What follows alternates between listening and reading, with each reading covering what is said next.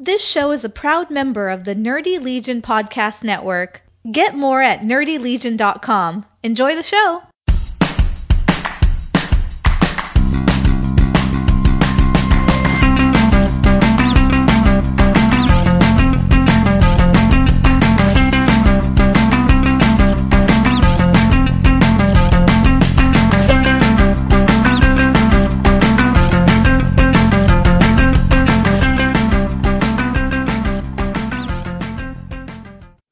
I mean, what do you have to do with your comics now? Oh, I don't know. I've gotten a bunch in. I gotta put them into boxes, and I've got others that I've not put into boxes, and I don't know. I'm just sitting here looking. It's like I got a lot of books. yes. Pam is always on to me. She's like, "You're you're forever rearranging those comics," and my response is, "And your point is?" Mm, it's not so much rearranging as opposed it's like archiving. Well, I don't rearrange mine all that much. Sometimes I'll move things from box to box. Now, recently, yes, I am kind of redoing everything. Oh, you are? Yes. And what, pray tell, brought that on? I just needed to. It was starting to get a little uh, disheveled and not really. I mean, I knew where everything is. I can put my hand to it, but it's like, uh, this is not quite aesthetically pleasing arrangement. So True. And you know what? I used to go back and reread my books, but you know, I don't really do that anymore. So I'm kind of like, now my OCD won't let me do it, but I'm like, do I really need to put them in order if I'm not, if I don't need to really go back and find them to read them? yes, you do. Okay. Well, I I really don't need to because number one, I don't have near what you have, but I go to a box and within you know just a few seconds I can tell you what's in what section, and I don't have the dividers labeled dividers in there, so I can you know approximate. Okay, this area right here in this two or three inches is probably you know the saga of Ra's al Ghul. Hmm. Well, I noticed Mike Myers had some recent tweets where he was going on about rails or something in the boxes he uses. No, I didn't. I didn't. I was at work or something. I saw it, and so I didn't put the sound on. So I'm in. I guess I'm intrigued by whatever rails are. I, I, guess. know that one one of the brands of those drawer boxes has those. Yeah, see, I got some drawer boxes. That's what I got on the very bottom, so I don't have to dig all the way down. My bottom ones have that in it. That's where all my X Men and X stuff is. So, so I have easy access. But I know I know BCW does a drawer box, but they don't have the rail system. It's whoever the other big manufacturer is. I think it's just called Uh, drawer boxes. In fact, Well, yeah, that's what I got on the bottom of mine. It's called drawer boxes.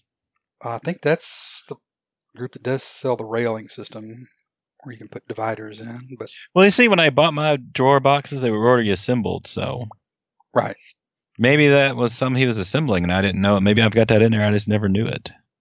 I don't know. Hmm, interesting. You would have some kind of dividers, I would think, with it. Ooh, yeah, no, it's not got dividers in it. Do you know the only thing I got about against drawer boxes is that la- you can't pull it all the way out, so you have that last. I don't know. If you if you pack a long box, a drawer box full, Right. you can't you can't really get to those back ten or twenty comics without pulling out something in the front, so you can pull it forward and get them out. That's true. Hmm. Plus, if they're not sitting on the floor or the ground level, you have to be very careful to hold it up because the weight, it won't support the weight if you just start pulling it out. You know, it'll fall out of the box. But I don't have any of those as of yet. Oh, I was going to convert all to them. The problem is they're a little bit wider, so I couldn't get as many as the regular long box on my pallets as I could those. Plus, they're way more expensive, Right. and I guess they don't hold as much. I don't know. I think they may hold pretty close, but probably a little bit less. Yes. Yeah. I was wanting to convert to those BCW plastic bins, those black plastic bins they have. Yeah, I just don't think those hold up well enough. they the one thing I've seen about them, my complaint is that yeah, they they snap together. They got little you know like dovetail joints, but they if you pull on it hard enough, those will come apart unless you decide to glue them, which I don't know why you would because that part of the convenience of them is that they can be disassembled and flattened down real easy if you wanted if you wanted to. So Mm-hmm. Plus they're damned expensive. I mean, 25, 30 bucks for the short box. I don't know what it is for the long box. And you have 40 boxes, so $35 times 40. Yeah, that would be a nice chunk of change. That adds up a little bit. Yes. So, anyway, what else you got going on in the world of comics? Oh, oh, did you get the homage cover for Vault Heist number one? Uh, which one? I saw a store one, and then I saw wasn't there another one? What was it? I saw the one which is a based on Eternals number one. No, that's not the one I'm talking about. I'm talking about the really good one. The one that's based on Love and Rockets number one. Oh, I think I put in an order for it, but I haven't gotten it yet. Right. I got two of them. Yes. Oh, you did? Oh, of course you did. It's my favorite new homage cover. They did a really good job with it. Yeah, you know, I was looking, I was reading some stuff here the past couple of weekends about comic properties that haven't gotten picked up, that haven't appreciated in price, that might appreciate in price when there's some announcement about them. And Love and Rockets is one of them. So I may need to go find a couple of issue one. There's two different issue ones, aren't there? I may need to go get those Yes. before they get too uh, uh, out of reach price wise. Yes, there's the first number one issue, which is their self-published that they did. That's the black and white one, right? That's the black and white one, and that's the rare and expensive one, or the Cool. most expensive one. And then there's the first one they did when they were picked up by Fantagraphics. They just reissued the first issue under their imprint. And which one is it you have? I've got both. oh, of course. yes, I've got one. The the first one, the original one, I've got it. It's slabbed, and it's marked as uh, manufacturer's error because it's not stapled. So, and it is signed on the inside. It's it says it on the the banner. So I know I haven't, of course, seen it because it's slabbed, but Ah, yes. I've gotten a few Daredevil where after I bought them, I found where Frank Miller had signed them on the inside. So I guess back in the day, writers and artists, well, I guess it was the writer, they signed the inside front page. Right. And uh, I don't- know if artists did or not. I mean, if you're getting the artist, I guess if he's the cover artist, wouldn't you want him to sign your work, or did they, I wonder if they had them sign on the inside? But anyway, but then once you got to where you could slab books, you couldn't see that, so I guess it made sense to move all the signatures to the covers. So,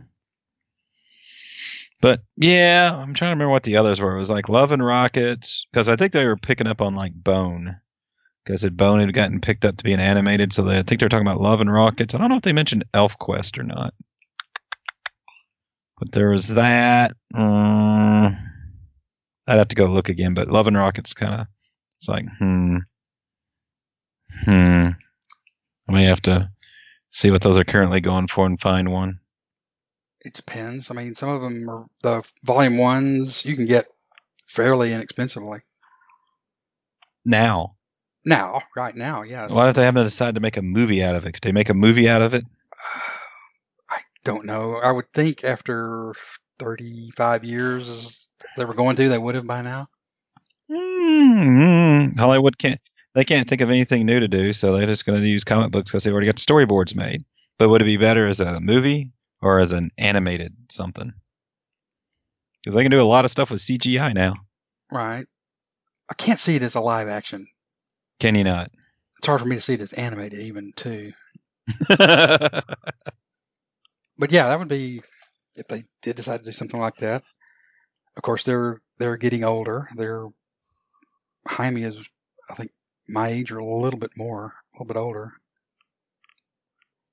So you know, if something happens, as life does, somebody passes Yep. on. I'm sure they then yeah. mm, yeah. So anyway, I guess we'll see. But I, I'm debating. I picked. I was on the lookout for another Conan number one, and I picked one up, and I'm not quite as happy uh, with it as I was when I saw it on eBay and everything. I think I got a decent price for it, but it, I don't know. I need to. I'm just not happy with my restored one I've got, so I guess I'll just keep on looking. But anyway, got that, and I don't know. You know what? I've been irritated. You know what? I'm going to get in my soapbox. No, it's not really a soapbox, but lately I've been on some comic options, and I've been, you know, I guess people have been using that software where you can snipe stuff because it's like three seconds before the auction's over. All of a sudden, somebody bids it and they win it for one dollar more than what I would have paid for it, which I would have paid two dollars more if I could have got it. But it's like that coming in at three seconds, you can't really do anything, and then that's got to be that sniping software. So I did spend about 10, 15 minutes one night looking into that, and I'm just like, ugh, because then you got to like pay for it, and whatever you win, you got to pay a per certain percent and all this other stuff. So I'm like, ugh, it's just not worth it. But yeah, I've been a little ticked off at a few eBay auctions over the past few weeks because of that, losing by a dollar. Yes. Or sometimes several hundred dollars, like that happened with that Batman 457 about a year Well, ago. well, losing by several hundred dollars doesn't bother me as much as losing by a dollar.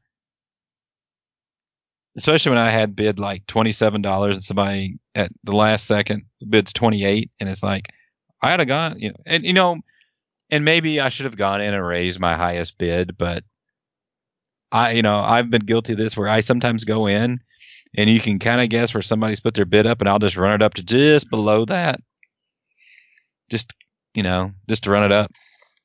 Right. Now you risk, you know, they didn't, and then you getting it for that price. So I never do it beyond what I'm willing to pay. But Well, you taught me something, and that's to bid odd amounts. Don't bid like 55 or 60 or no, no, even dollar amounts. no. Say you're, you're willing to pay 200, bid like 203, because somebody will come and try 201, and then they'll think, oh, he's up at 225 or 250 or something like that. So yeah, you got to do you got to do those odd number bids, because the human mind wants to go to even numbers or some increment. And I think for what I find a lot is people do $25 increments on su- such. So, well, it depends. At first, you'll do $5 increments, and then it'll jump to 10, then it'll jump to 25, and then it's like 50s or 100. So it all depends on the scale of what you're bidding on. But you want to do that odd thing so they think you're up to the next point on the scale when you're just right above whatever scale they're seeing. So, you know, sometimes it works, sometimes it doesn't. But I think it gives you a fair share and everything like that. So, but I don't know. I've had some success here with some some eBay stuff, some not. I got a bunch of. uh I think I was talking about it last time. I got a bunch of DC. Well, you know, I bought a big lot of DC stuff, and I thought it was mostly horror, but it ended up being a bunch of like horror and war books. So I got a bunch of Sergeant Rocks and all that from like the early 70s and everything that I got to figure out something to do with. I haven't bought much recently. I bought four of the Marvel Masterwork books. Ooh, yeah. You I think you were telling me about that. Did they come in yet? Yeah, they came in. They were still shrink wrapped. Did you take them out of the shrink wrap? Yeah. Oh, son of a. They don't, they're not minty mint anymore. I wanted to know what edition they were though, and I looked at them. They're all says they're first edition. Ooh, that's I got, good. I got them for about eighteen bucks a piece, roughly. That that is not bad. I don't know what, the, what was the original MSRP on those. I don't. I can't remember. I have to look. But I don't think taking the shrink wrap off is going to degrade the value, as long as I don't tear the dust jacket. oh yes, the dust jacket, the bane of the existence of first edition books. Well, mo- a lot of my stuff, I bought those Brodart covers, Mm-hmm. the ones that they use in the libraries. Yep. Because they're usually archival material, and now I don't tape them to the book like they do in the libraries. ah. so, Hmm. and those are Yeah. relatively inexpensive. I mean, you Yeah. depending on the side, you can get them for as little as 50, 60 cents a piece. Some of them are a dollar or two dollars a piece. Yeah, that reminds me of another auction, and I didn't quite look at the details as I such. So they, I went and I got an auction online. I got a first edition, first American edition of uh, the Silmarillion. So, oh yeah, and you know, using that technique that you taught me that I didn't realize that you got to look in there at the numbers counting down. Yes. So it's definitely a first edition. Now, the the dust jacket's not that great, but I also have a fourth printing of it where the dust jacket's exactly the same and it's almost in pristine shape, so I was going to switch that for it and everything. But the problem is, what I didn't look at is the book has a fold out map in the back, and I have that in my fourth edition, but my first edition I bought does not have the map. So, Interesting. Did it come with uh, caffeine tablets to keep you awake while you're reading it? Oh, come now, come now. I'm sorry, that is the driest book I've ever seen in my life. Well, Other it's not a- a novel. It's not written like that. It's I written know. like a it's written like a history book. I know. I'm just But, you know, the only thing is, I look at it and it looks. I can't tell if it had. You know, maybe this is something I need to look up. It doesn't look like the, the map was ever attached, so maybe the first edition didn't come with a map. But I want to think I remember reading that it did. I don't know. I couldn't tell you. So, but anyway, so yeah, and you know, I guess most people wouldn't realize that it came with a map, so they wouldn't put it on there. It's like map included or map not included. Right. Probably So. not. So Yeah, that's what gets me. A lot of these people find this stuff and they don't know what the hell it is. And you know, so you you can't trust the description on it, or you don't know what's going to in there, or what kind of. And what gets me especially amuses me on the comic books. You'll see somebody goes, "Well, I, I don't know nothing about grading, but I would rate this as very fine." Well, if you don't know anything about grading, you can't even begin to. Yep. Just take take a bunch of pictures. Anything I put on there is I sit there and it's like, hey, I bought it, I read it, and I read it once. I put it in a bag and board. Here's the pictures. Let me know if you want any more details. I'll happily send you pictures or anything. It's difficult to grade. It is difficult to grade. I know. From- I would love to well, learn how. If it's something you do every day, I say you can do it. Well, you've got what? Don't you have CBCS there in town? You ought to go just talk to them and become a grader. Then I'll send all my books to you. Okay. I could do that. I wonder if they would hire and train. I don't know. How do you think you would get into that? Is that like through recommendations? Is people that just show up? I couldn't even begin to guess. Couldn't begin to guess. I could do some research and find out. Put an ad in the paper? I don't know.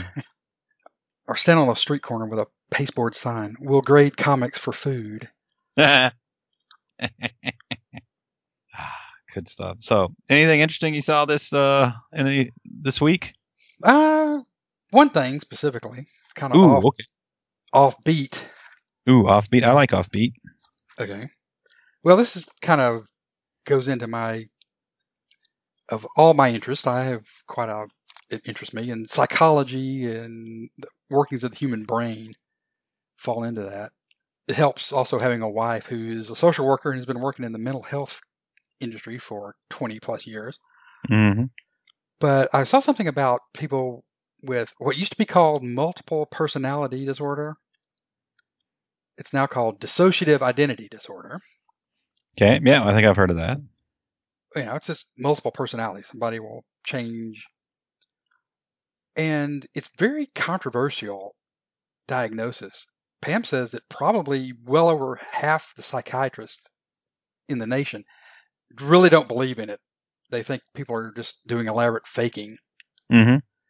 But there was one group that has been doing studies using CT and PET scans and other high res imaging technology to map people's brain activity as they change into one of these alters, as they're called, alternate personalities.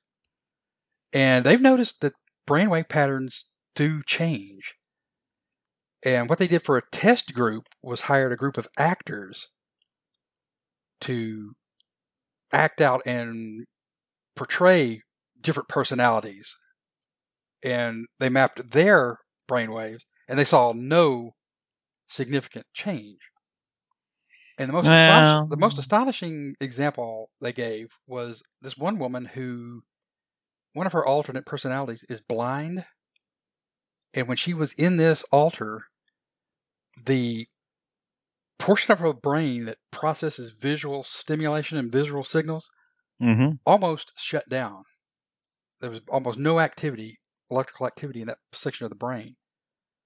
When she came out of that particular alternate personality, back into one that had had vision, that activity returned to that section of the brain. Hmm, that is interesting. So I thought that's yeah, that's pretty cool. What about like like a method actor? You get like a uh, like a crap. I can't think of his name now. Joker. Um, Joaquin Phoenix, yeah, Joaquin Phoenix. or no, or uh, Heath Ledger both did it. I mean, Yeah, when they get it totally like they go in character and they don't come out of character. Like chain, you know, look at their brainwaves before and after. yes, I don't know if they could do that. So, yeah, I, I had a few things that I saw this week that I was interesting that I kind of tacked down. So, um, and it just and one of them does kind of go into the comics. Because, so, I guess there were some researchers. I guess it was MIT or whatever.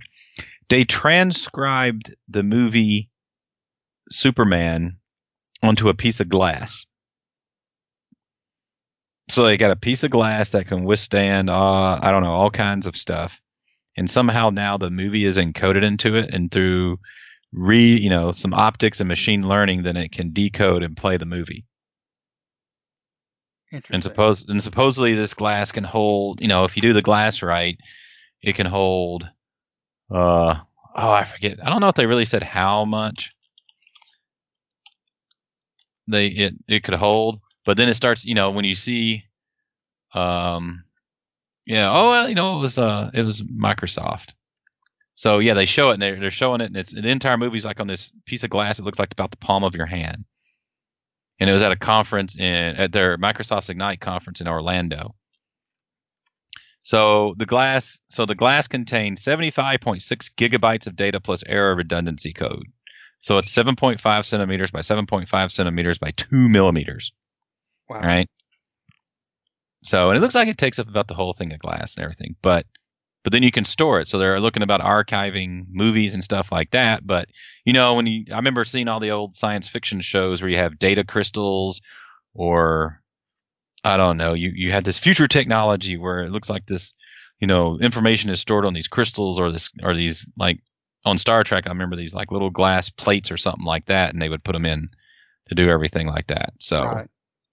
You know, it looks like um, I don't know, the technology is, you know, mimicking uh, science fiction, which is why I always like reading science fiction because some of the some of the more outlandish stuff actually kind of comes true. Yes, but I read an article one time talked about how absolutely abysmal science fiction has been at predicting the future. Yeah. well, I guess it de- I guess it depends on if it's predicting it exactly as it's in there or is it predicting the concept. Um, I'm talking about major things, like you know, you read, go back and read all the the great science fiction of the 50s and 60s. Mm-hmm. Not one of them predicted cell phones. None. Um, and you think, well, gosh, that's you know, the closest thing was the quote unquote communicators on Star Trek. You know, a little we're Yeah. taking flip it up. Um, but that was just one example. But yeah, they were talking. Uh, how many science fiction books still had the Soviet Union existing well into past the year 2000? And Mhm. Oh, still using atomic power, yeah, power of spacecraft and everything. just it didn't come out very well. You know, science fiction is not a good good predictor of the future. Plus, and of course, the mistake everybody made was we assumed after the rapidity of the space race of the 60s, of how quickly we went from zero to putting a man on the moon, that we would continue to accelerate at that same rate. And by the year when I was a kid, and this is early 70s, people were saying, "Yeah, we'll be on, we'll have men on Mars before the year 2000." Mm-hmm. And you know, of course, we're not even close to that because we just, you know, number one, it's Well- much more difficult than you think it is, and plus, you know, once the we had made it to the moon, all of the our motivations for that rapid advancement kind of failed. Yep, it did. So, but anyway, I thought that was interesting. That'd be neat. I'd Uh, like to have one of those. Although, although I'd probably come home and find my wife is using it as a coaster or something. Yeah, but they can. That's the thing. It's so durable, you can. It's just whether or not this, if you left a stain on it, would that be able to interpret it through the stain? So, watermark or whatever, and everything like that. So the other was, and I kind of liked the tweet on Twitter, but it was, it's more of an, it's nothing, it's nothing new discovery, but it's just you got to sit back and you think about it. So this one astronomer paleontologist. So I guess this guy was combining archaeology and astronomy, and it was like the sun orbits the galaxy every 220 million years. So he made this like little short video clip or whatever about like doing the path of our solar system, like the uh, how long certain ages were. So where the sun is right now in relation to the galaxy from the last time, it was the start of the Cretaceous period, I think. So the dinosaurs and all that. Right. And so it sits there and it does. So it, it's got a picture of the galaxy and it arcs through and it shows like how the age of the dinosaurs was about three quarters of this rotation around the galaxy. All right. And then you have like the next most of 99% of that that quarter, the remaining quarter rotation was the rise of the mammals. And then it says the time humans have been on on Earth, and you can like barely see any movement from the solar system to the galaxy there. Oh yes. So it was just it was just interesting just to kind of think, yeah, okay, when the sun was at this position in the galaxy the last time was the start of the age of the dinosaurs, and it kind of gives you a scale of, you know, a geological scale, a pre, you know, along with the astronomical scale. So, Yes. I mean, it's something pretty obvious, but it's kind of, interesting. Now, of course, the galaxy is also moving, you know, amongst the superclusters and everything, so it's still not in the, physically the same point in the universe. Of course, I don't know. Well, uh, you know, that gets you thinking. What would be zero point zero zero zero in the universe? What would be a reference point? Well, as I understand it, there's not one. Well, if it all started from a singularity, then that has to be at zero zero zero. Um, not from what I've some of the things I've read. I mean, it may be, but one of the okay, like you know, astronomers look in every direction on the galaxy and the Mhm. universe, everywhere, all directions. Yep. Every galaxy they've ever looked at is moving away from us, and we're moving away from it. Mm-hmm. Well, if logically, then if you're thinking if there's a 0.0 place that something's got to be moving towards it, No, if it's all expanding out, like in a sphere. right? But not everything's on the same level pl- plane of the sphere, though. So Well, you know, you, well, I guess that's the thing. They sit there and they say the they see everything moving outward, but if but does that mean like if something's like something's near the Milky Way, is it is it heading in the same direction but parallel with us? So we ought- we assume it's heading away from whatever point we're both heading away from. There might be some semantics there. I don't know. Best I remember is the phenomenon is that the further something away is, the further it appears, faster it appears to be moving away from us. In other words, the galaxy, Uh. the galaxy like Andromeda, which is two million light years away, is moving away from us at a certain velocity, but another galaxy that's 50 million light years away is moving at a different velocity. Well, I'm going to have to correct you on that because the Andromeda Galaxy is supposed to running to the run into the Milky Way in about a billion years. Okay. Because there was something earlier this week about here's what it'll look like when the Andromeda Galaxy hits the Milky Way. All right. Well, I stand corrected on that. But I do know, 'cause I remember reading about the, the red shift, which is Mm-hmm. how far the light shifts into the red end of the spectrum and Well, that's from the Doppler effect. from the Doppler effect, right? It blue shift. There are stuff that blue shifts as it heads towards us. Right. So you red shift if you're moving away. You blue shift if you're heading towards us. Correct. But I do remember reading something that generally the further galaxies away are, have a farther, have a m- more pronounced red shift than things that are closer to us. But Mm. I don't know. Well, on that line also, there was some. There was. It's like all the, like a lot of stuff. The mathematics and discoveries uh, show that the universe is not op- is not closed. But then there was one bit of information I think that came out from the background, the radiation that would indicate that the universe is closed. So it is like a sphere expanding, but nobody's saying it contradicts all the other stuff. So they're just trying to figure out how it fits in there. But I don't know. There's been a lot of astronomy stuff. Oh, and there's supposedly also there's a if it's not already happened, there's supposed to be Mercury's supposed to be in transit sometime soon, and it won't transit again from our position on Earth until 2032 again. Right. Yeah, the local astronomy club here in Dallas is getting ready to do an observation on that. I think it's next week. I think it's this coming week. I think Yeah, it's soon. Twelfth. I believe it's the twelfth.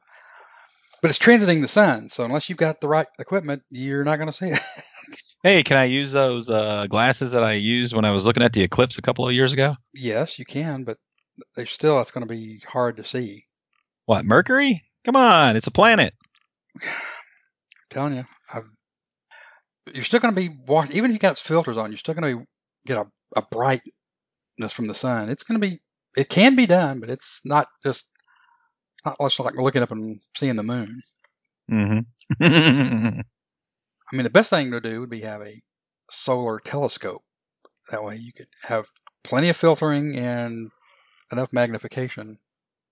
Yeah, instead of the old pinhole camera that we always did as kids, we put punch pinhole in a piece of paper, and oh, you gotta admit that is kind of neat though, that you can do that. well, that's what I used. I used a variation of that to view that eclipse two years ago. I got one of those paper document tubes, you know, cardboard that you sent, and took the end caps off, and on one ca- side I put, uh, I glued a piece of white foam core, and the other one I put heavy duty foil, punched a pinhole in that, and then I cut a slot out on the side. Oh, it. it had to be heavy duty foil. It didn't have to be, but the more the heavy duty foil, if you use lighter weight foil, if you punch that pinhole, sometimes it doesn't get an even hole. It's more oblong than spherical, circular, and that can affect the image. I mean, you might have like a little bit- Okay, I can see that. so I used heavy duty foil. Um, so yeah, I mean that that's a perfectly viable type of apparatus. hmm So, all right. So Mercury's going to be in transit. So something to see there. And I guess the only other thing that I kind of read that was interesting this week was they were going back and going back to the original Doom and talking about the the how it wouldn't have worked if one of the main coders of who I can't remember his name, who's famous for it, hadn't read a paper on BP trees on on the how to do the 3D part in it because up until that time it's like the the one previous to that had been Wolfenstein, Castle Wolfenstein, which had gotten reissued. So I remember when all this came out. But it was since it was like set in corridors at right angles, you could basically it was like how do you draw a 3D environment and objects moving in it at the computational at, at the CPU limitations that you had at the time. So it was easy when everything was at right angles and you could figure it out and all that. But then in Doom they wanted to have like objects and stuff at angles and partial rooms and things like that. So it was kind of getting to where the CPUs couldn't handle it, or the ones that you know people would have at home. So there was there was this paper on BP trees, and I forget what the BP stands for, but you know I ran through the paper, well not through the paper, through the description of it, and it was like, yep, that's pretty neat. And basically, what it'd allow you to do is you built a tree. Basically, you'd build a tree of a room of what objects were in front of the other objects, and then you you would you'd have a point, and then it could figure out what was in front of the others based on this tree. And so, whenever you entered a room, so what, what would happen is then you could have you could sit there, and in the when it would upload a level, you could have all you'd already have all the calculations run for each section of the level, so that the only thing it had to figure out is where you were at in that section, and then it could use the trees and then figure out what to show you what was in front of others, and if and if one of the creatures or the demons moved or whatever, how it would fit within this tree. And so that allowed, you know, Doom to come out, run at the fast pace it did and have, you know, the the effects that it did at the time, which, you know, nobody else could have done. All because this guy had read a research paper and just decided to implement it as opposed to talking to his boss and doing stuff like that. And then you have Doom, which man, I love Doom. And then I loved Quake. Boy, those are some awesome games back in the day. So I actually am curious what that BP trees are. What was that now? What's that BP stand for? BP trees Doom. I'm pretty sure it's not British Petroleum. Oh, I type it in, I get some kind of Tulsa tree removal. I'm like, what the what? No, no. Well, son of a. Now I'm trying to think, where was I reading this? BP tree games, do, do, do, do, do, ninja trees. What? Wow. Now I'm, hmm. Trees of Doom Online. Nope. Well, my DuckDuckGo skills are just not, not, are failing me at this, at this course. The B. Oh no, it's saying BSP tree algorithm. Oh, maybe, Okay. it's, maybe it's BSP. Oh, then there's a tutorial. Okay, binary. That's it. Binary space partitioning Ah, okay. in 1993. So that's it. So it's not BP trees. It's BSP trees. Binary space partitioning. That makes sense. That, yeah. So it solved it solved the VSD problem, which was what is the VSD problem? They don't say what VSD stands for. Visible polygon? No. Visible surface determination. So you've got a three, yeah, you're trying to do a 3D game, and you got to do the visible surface determination. What surfaces are visible from this point? What are what's blocking the others? So apparently, binary space partitioning. So basically, you'd pick a point in the room, and it's like this is in front of this space, and this is behind that space, and that's the binary. It's either in front or behind. And so for each section of the room, you you know things have a value of either in front or behind, and then and so with using those value, loading those values up, then you could do a 3D game a lot. You could do it with the engine. Never before been used in a video game up to that time, and it dramatically sped up the Doom engine. And then everybody else copied them. Right. So I just remember playing Doom. I never did. I never made much games. Certainly not video games. What? Well, I did used to back in the day. I mean, my all-time favorite's always been Civ, and I've actually got Civ Six, and I see where there's some DLCs that, but I really haven't played uh, Civ Six in about over a year, so. But I've always played Civ from the original Civ up until the current one. No, never. I just, I don't know. Video games, I'd lose interest in about 10, 15 minutes. No, maybe you just haven't played the right game.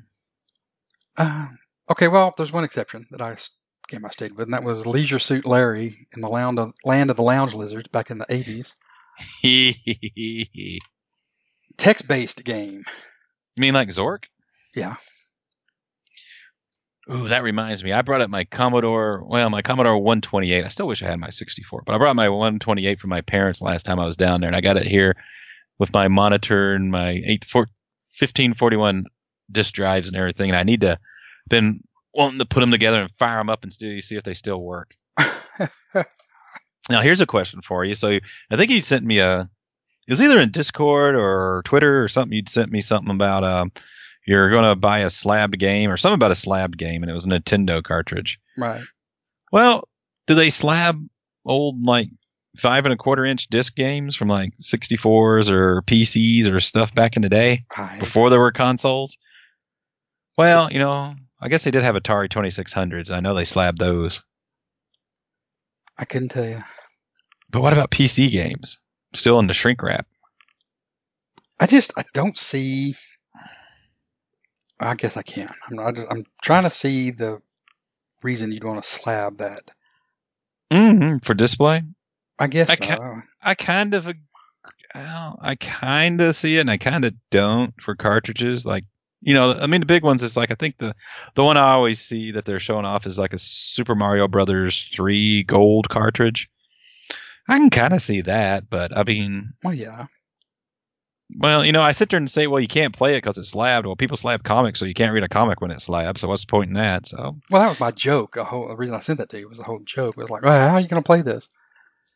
But I mean, just number one, you're talking about media that's not as volatile and susceptible to aging as paper is. So I'm like, okay, yeah, if you're slabbing it for display purposes, but I mean, how is adding any more protection to it? I guess other than keeping somebody from picking it up going, hey, what is this, and breaking it in mm-hmm. half or something. well, well, I don't know if you've saved your game on there that nobody's going to erase it. Oh, that's true.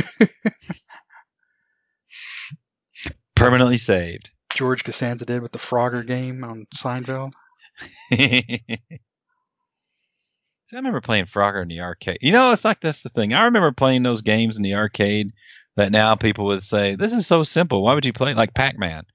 Pac-Man would probably like bore the hell out of kids nowadays, along with like Space Invaders and stuff like that, right? Oh yeah, Back in the day when you had to use your imagination with arcade games. Yep. Galaga, Donkey Kong. Oh, I love Galaga. Or is it Galaga? Gal, I don't know. I always said Galaga, but Is that you know is that like that? Is it Caribbean or Caribbean? Yes, it is. Yeah, those games back when they're you know looking at them, well that's flat two dimensional. What's good is that? Well, that's what it was. Well, yeah, true. I don't know. I mean, the perfect thing for slabbing still is like cards, either sports cards or other cards, because you have a front, you have a back. When you Right. slab it, they're still as useful in slabbed form as they are if they're not in slabbed form. Right. So I guess that means we need to switch over to collecting cards. You go ahead. You go first. I was looking at some of my old Magic cards the other day. Magic cards. Yeah. From Magic the Gathering. Okay. So Not familiar with that, but Uh, it's just a game that came out in 93, and it's like the first two sets, the alpha and the beta, are really expensive. Then they came out with unlimited and then the expansion set. So I've got a few unlimited cards. I've got quite a few revised, which is the fourth release. Don't have it. I'm, mm, I think back in the, I might have an alpha or a, I might have a beta or something, but just a common. So it's not worth anything. What I was looking at is I got some, um, I was going through some stuff and forgot that I had them, but I got some uh, from the first expansion. I got some Arabian Nights and Legends and I forget what else. So just looking at them, it's like feeling, you know, going down nostalgic memory lane a bit. It's kind of like, hmm, okay, yeah. And then it was like 93, 94, so gosh, 20, 25 years ago. interesting. So yeah, remember my first rare. The first rare I ever got was an Armageddon. Destroy all lands. Well, I actually destroyed everything. Lands, creatures, artifacts, just blew everything up. I think. Interesting. So no, it was fun, but then it got to the point where it's like you had to buy cards. You know, like you couldn't use. See, I played it up to the point where you could use any cards you ever bought, and then they got to where it's like, well, you know, you can only use cards from the last three sets that you bought. Oh, and we're gonna be coming out with new sets every three months. So, hmm. So, what else do you collect, or have you collected over the period of your existence? mm, stamps. Uh, I still have my stamp collection from back in the day. It's more of a that was more of a grandfather activity. Right. So I got stamps, I got comics, I do have some sports cards, football, which never done well, but I just loved football so much, still do, but got football cards, got some basketball cards, mostly. Yeah. Then I got Magic, and then I got a I got a pretty I got a decent wine collection. It's all right. Problem is, you just something you can't keep. You got to drink it. I was gonna say That's, that's, uh, it's not much of a collection and from that standpoint. All my whites probably gone bad, but I got some great reds I need to drink. Uh, and I got my whiskey collection, which doesn't go bad. no. But that's the thing. It's like you get it to collect it, but then if you don't drink it, what's the point? See, I don't, I can't, I don't see that as a collection myself. I mean, Well, I mean. I've got some, and you know, I'll eventually drink them. But then it's almost like, well, I want to wait until there's a um, a special occasion to drink it, as opposed to just drink it. So, well, as you get older, just getting up in the morning is a special occasion. So, hey, there you go. So yeah, I've got a whiskey collection. I got a wine collection, mm, comics. Uh, I got a small four issue pulp collection. I do have some other cards from the 90s that I was collecting because about in the 90s, I think is when they were coming out cards for everything. So, um, ooh, which is like, yeah, on an auction about two or three weeks ago, they had a box of the 25th anniversary Star Trek uh, cards, which was the cheap. It came out in 91, I think. They were cheap in plastic, but I know in one per box there was a hologram card. And I remember back in the day when I saw them at the at the Quick Stop or something, I bought a couple of them, and one of the first two packs I bought, I got the hologram card. Not realizing what it was, I just put them together and wrapped a rubber band around it. So my hologram card from that it could be in better shape. So there was two holograms in the first series, one of each of the enterprises, the new generation and the original, and then in the second series, the next set of cards, there is a hologram card of Picard and a hologram card of Kirk. Right. So I have multiples of each of the hologram cards, except for that original next generation enterprise that I got that I've always wanted to get a, a replacement card, but I don't want to buy it online. So what you can do is you can find the boxes at flea markets or whatever for like five or ten bucks, and the cards and the holograms are usually usually either in the top eight cards or the bottom eight card uh, pack. So blah blah blah. So you just open up the whole thing. The rest of it, you know, you just use for kindling or whatever. So I, you know, I bought this box for ten bucks, and as you as you know, I or as you would figure, I sit there and open up open up the packs. I get my hologram, and it's just, it's not still not the one I want. So I don't know. For about 25 years now, I've been every time I see these boxes cheap. Well, maybe not. They haven't been cheap for 25 years, well, but they are now. I'll buy a box for like five or ten bucks just to get try to get that one hologram, and I still can't get it. Hmm. I have like three or four of these car of these holograms of everything but the one I want. But it's still pretty, you know. I still, you know, find those early '90 gimmick cards pretty interesting. I mean, and the holograms are actually pretty good. That's interesting. So you know, and I got back from that time. You know, I got all the those comics cards that came out at the time. So that was a big time for they were doing that, where um, you know, Marvel and DC would put out the cards with the characters on them. So they had the character artwork on the front and on the back. They'd have, have their stats, and there'd be a few chase card holograms or something else in there. But it was it was fun getting the cards and getting the stats of all the characters and everything. So I still got a bunch of those somewhere. Right. Um, I would say I collect books also, but I've started we've started paring down the paperbacks. I don't have my wife though collects first edition children's books on horses. She probably has three or four Black Beauty first editions. Boy, that is a narrow focus right there. First edition books on horses. That's kind of a. hey, gotta have a hobby. I it works. I'm not. I'm impressed, but I'll say that's just yeah. That's really getting specific. I mean, most people to- I know that collect books collect first editions, and they may have certain ones, but yeah, they're not quite that granular on it. Yeah, as- well, I wouldn't mind having a first editions of some of the Lord of the Rings trilogy, but those books are in the several thousands oh well, yeah. dollars. So, fat chance on that. Right. Well, maybe win the lottery. So, Well, well, that's for me. You know, I mean, besides comics, I think most people that the Discord group know that I have an affinity for fountain pens. I collect some of those that are useful, and yes, I use them. I rotate them around. yeah, what's the them. point in buying them if you're not going to use them? Uh, some of them, I I've got a couple of vintage pens that aren't really working, or I mean, they will work, but I bought them mostly for the nostalgia. Uh, Esterbrook pens that were manufactured mostly back in the 40s and 50s that were very common use back then. So I got some of those that I don't use. I mean, some of them need to be refurbished, put a new bladder on them. But yes, I like fountain pens, different writing instruments. Don't you collect hats? I don't know if I'd call it a collection, but I got several, yeah. Fedora, a couple of pork pies, a plantation hat, a couple of what are called stingy brim hats, Stingy brim. narrow brim. It's Oh, okay. very, very narrow and stuff. You know, like, okay, take the fedora, the classic fedora, like Indiana Jones wears. Uh huh. And then you saw the one that I had when I came up to uh, Missouri for Ronnie's wedding. That was some people call it a pork pie, but it also be, can be called a stingy brim.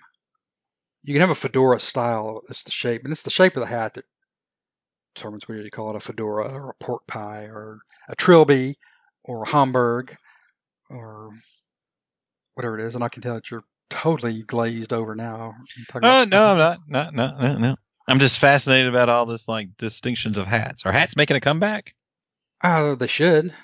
I remember back in the day, it was required uh, dress for a gentleman to have a hat. Yes, I mean you wouldn't be seen without one. And the problem is, places aren't. Or uh, if you go strictly by what's considered convention and good manners, is you take your hat off when you go into an establishment, restaurant, Yep. place like that. But yes. you always had places something to do with them back in the 50s. You either had a hat check or there was a place to hang your hat or something. Well, you don't have those anymore. So if you go in someplace, you either got to just hold it in your lap or if you got an extra chair at the table, put it there. So, um, the the structure, the infrastructure would have to come back for hats to make a true comeback. Oh, is that like once they got rid of horses, they got rid of all the hitching posts? Yeah. Sort So now, if you that. want to, if you want to ride horses now, you'd have to, they'd have to reinstall the hitching post. I suppose so. Yeah. There you go. Ooh, and I also say I do have a decent collection. I think of movie posters also. That's right. We've talked about that in a little bit. So I don't know. I tend to jump into stuff and then start collecting things on it. Now I and you know, and then I've also got several. uh I've been trying to do some old school Dungeons and Dragons books and modules. I'm wanting to get all the Dragonlance modules. I only like one, but I wonder if they would like slab module, the old D and D modules. I don't know. But I got you know several of the original of the. Well, I need the white books, which were the original original. Um, uh, Dungeons and Dragons books, but I have the next edition. I have all the ones from the next editions that came out because those are the classic ones with that artwork that I remember. And then they had, then they had like in the '80s where they redid and did more professional artwork on them. So I've got those, and then out came second edition. I've got a few of those, and beyond that, I don't have them. But I also like to get the role playing books for like I have the. Um, let me see. I have the Babylon Five role playing game book because you know if, if I've got you know favorite TV shows or something like that, and what you'll do is you'll have fans or something. They'll make the role playing books, and what's nice about those is they'll they'll have like some of the history and they'll consolidate some of the stuff on them, which makes for interesting reading. So I'm looking here. So I got the Babylon 5 role playing game. I've got the Robotech one. I've got four books of that. Uh, I've got the Wheel of Time role playing game book, which is utterly fascinating, which I think Netflix is making into a TV show at some that or is it Netflix or is it Amazon? So that was a freaking series that ended up being like 14 books that over like 15, 20 years. Whew. And then the author died before it was finished, so somebody had to finish the last three books from his notes. Well, then, isn't that what they had to do with Silmarillion? Didn't they have to after? uh, no, he died? released no, no. He re- I think Silmarillion got released right before his death. It was the Book of Lost Tales and then the Histories of Middle Earth, and then Christopher Tolkien he released over the past five years the Children of Hurin, Beren and Luthien, and the Fall of Gondolin. All were from his father's notes that he re-released. Oh, okay. I knew there was something. I just couldn't remember what it was. Yeah, and then uh, let's see, I got the the World of Shannara. So those, which I was reading something what not too long ago about like the Sword of Shannara is supposed to be considered a direct ripoff of the Lord of the Rings, but I didn't read that one first. I read the the Elfstones of Shannara first, so which is not you know quite like that, but All right. Anywho, so there we go. So I like getting I like getting books like that. And at one point I was thinking about getting into like pinups and such, 40s, 50s pinups, but I would love that. yeah, but what do you collect though on that? Do you collect calendars? Do you do ink blotters? I mean, there's so much stuff out there from back in the day. It's just like what aspect of it do you focus on? Oh, I forgot. I do have some ink blotters. Yes, and I've got several that are pinups. Uh, well, man, trying to get the uh, the original art for those is beyond most people's financial. But that's art. I can understand art, you know. That's what my wife would love to get into if us if we were buying like art. So But I've got several ink blotters. Um, I like those. Some of them I, I buy old ones that are not that are all beat up that I use actually for what they're for. Because with fountain pens, you often have to blot your ink. Well, that would be uh that would make sense that you would be collecting ink blotters to go with ink pens. Yes, but um, some of them are, are nicer. I wouldn't use them for. Those go. It, it really depends on what they are. I mean, I've got some that have uh, Gil Elvgren's pinups on them.